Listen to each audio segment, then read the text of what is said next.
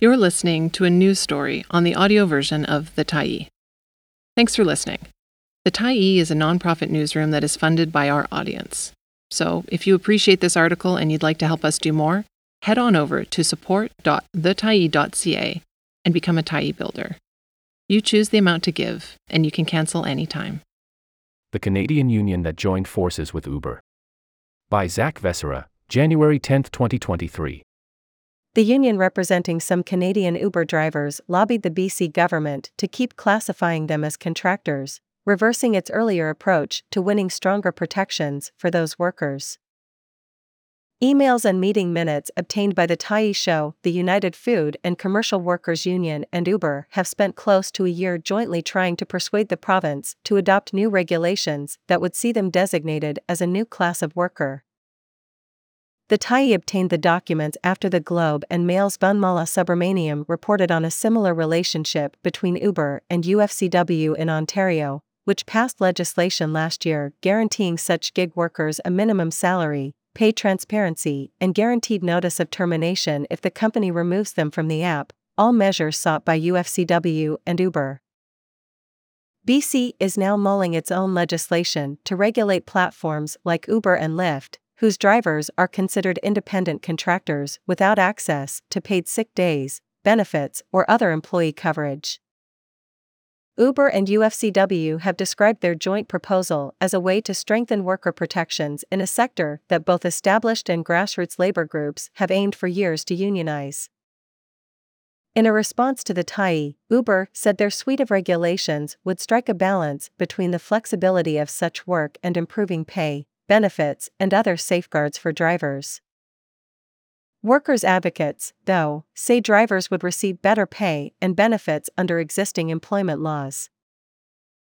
They note that UFCW's lobbying clashes with the position taken by a provincial branch of the same union in BC, which went to the province's Labour Relations Board to try and get Uber drivers recognized as employees.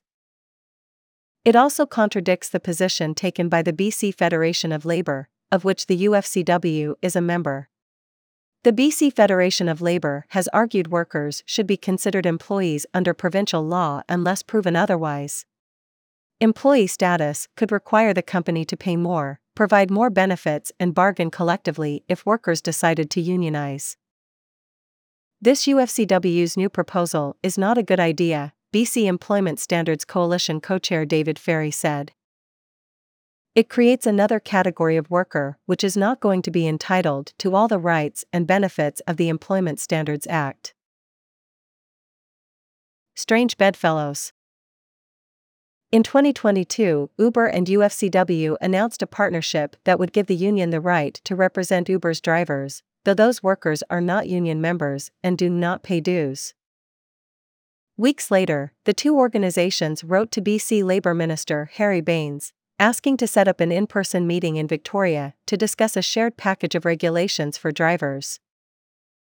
That included a provision that drivers would receive base pay at least 20% higher than the minimum wage during engaged time, when they are actively driving to or from an assignment, as well as protections from sudden termination and occupational accident coverage during engaged time. The letter was signed by UFCW's national president, Paul Meinema, and Uber Canada's head of communications, Laura Miller, who managed the BC Liberals' unsuccessful campaign against the NDP in 2017. Uber and UFCW reached out to Bains' office again in April and requested another in person meeting the next month. And in late October, the two parties elected to jointly present their policy to government stakeholders during a wide reaching consultation of app based gig workers the province began that fall. The Labour Ministry declined to share notes from those meetings.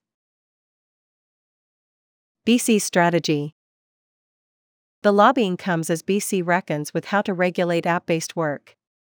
MLA Adam Walker was tasked in 2021 with creating a precarious work strategy, including how the province's laws should apply to workers who report to algorithms and not bosses. Walker embarked on a province wide tour to consult gig workers late last year before his position was changed and the work was reassigned to Janet Routledge, a Burnaby MLA and longtime union leader. Traditional unions and grassroots advocacy groups alike have tried to organize workers in the space, arguing companies like Uber shirk costs by treating drivers as individual contractors. But the contractor designation means the workers are barred from unionizing by the BC Labour Relations Code. At one point, those groups included the UFCW. UFCW 1518, a BC local representing more than 26,000 workers, previously tried to organize Lyft and Uber drivers. In 2019, it unsuccessfully applied to the BC Labour Relations Board, arguing those workers already met the definition of an employee. At the time, UFCW's regional director Pablo Godoy was quoted in a union press release as saying such drivers deserve the same rights and protections as all other workers in Canada. But in a November interview with the Tyee, Godoy dodged questions on whether that was still his position and argued no current classification accommodates the needs of Uber drivers. We're not saying one way or another, Godoy said. We're saying we want much more than what any classification provides today. Even the BC government appeared to be initially confused about the union's changing approach. In January 2022, a briefing note prepared for Bains noted it was unclear how UFCW 1518's original request would fit alongside the national union's position. Jennifer Scott, the president of Gig Workers United in Toronto and a longtime courier, says one of the methods companies have used is allying themselves with large trade unions to make their proposals more palatable to governments. Scott's organization is affiliated with the Canadian Union of Postal Workers, who submitted an unfair labor practices application in Ontario last year, arguing the UFCW's deal with Uber had undercut CUP's own efforts to organize drivers. What Uber is doing now is just like another one of the tools from their international playbook. They've done this before, Scott said.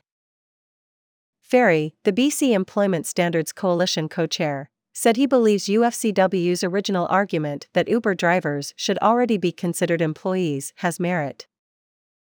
He said he did not know why the union had changed tack, but suggested it could be a sweetheart arrangement, wherein a union works with an employer in the hopes of getting voluntary recognition to represent its workers and thus grow its membership. It could be they are trying to secure jurisdiction and membership in that industry when we know there are a number of unions organizing, Fairey said.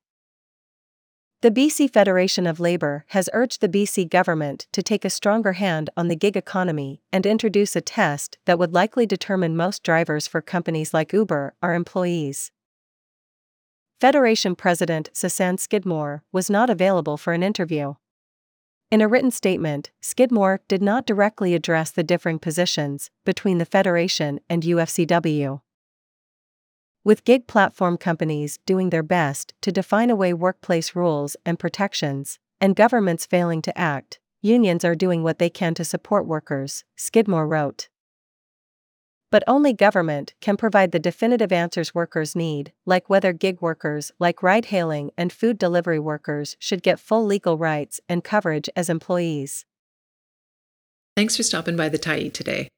Anytime you're in the mood to listen to important stories written well, we'll be here. And if you'd like to keep independent media going strong, head over to thetyee.ca and click on the Support Us button to pitch in. Finally, big, big thank you to all of our Tyee builders who made this story possible.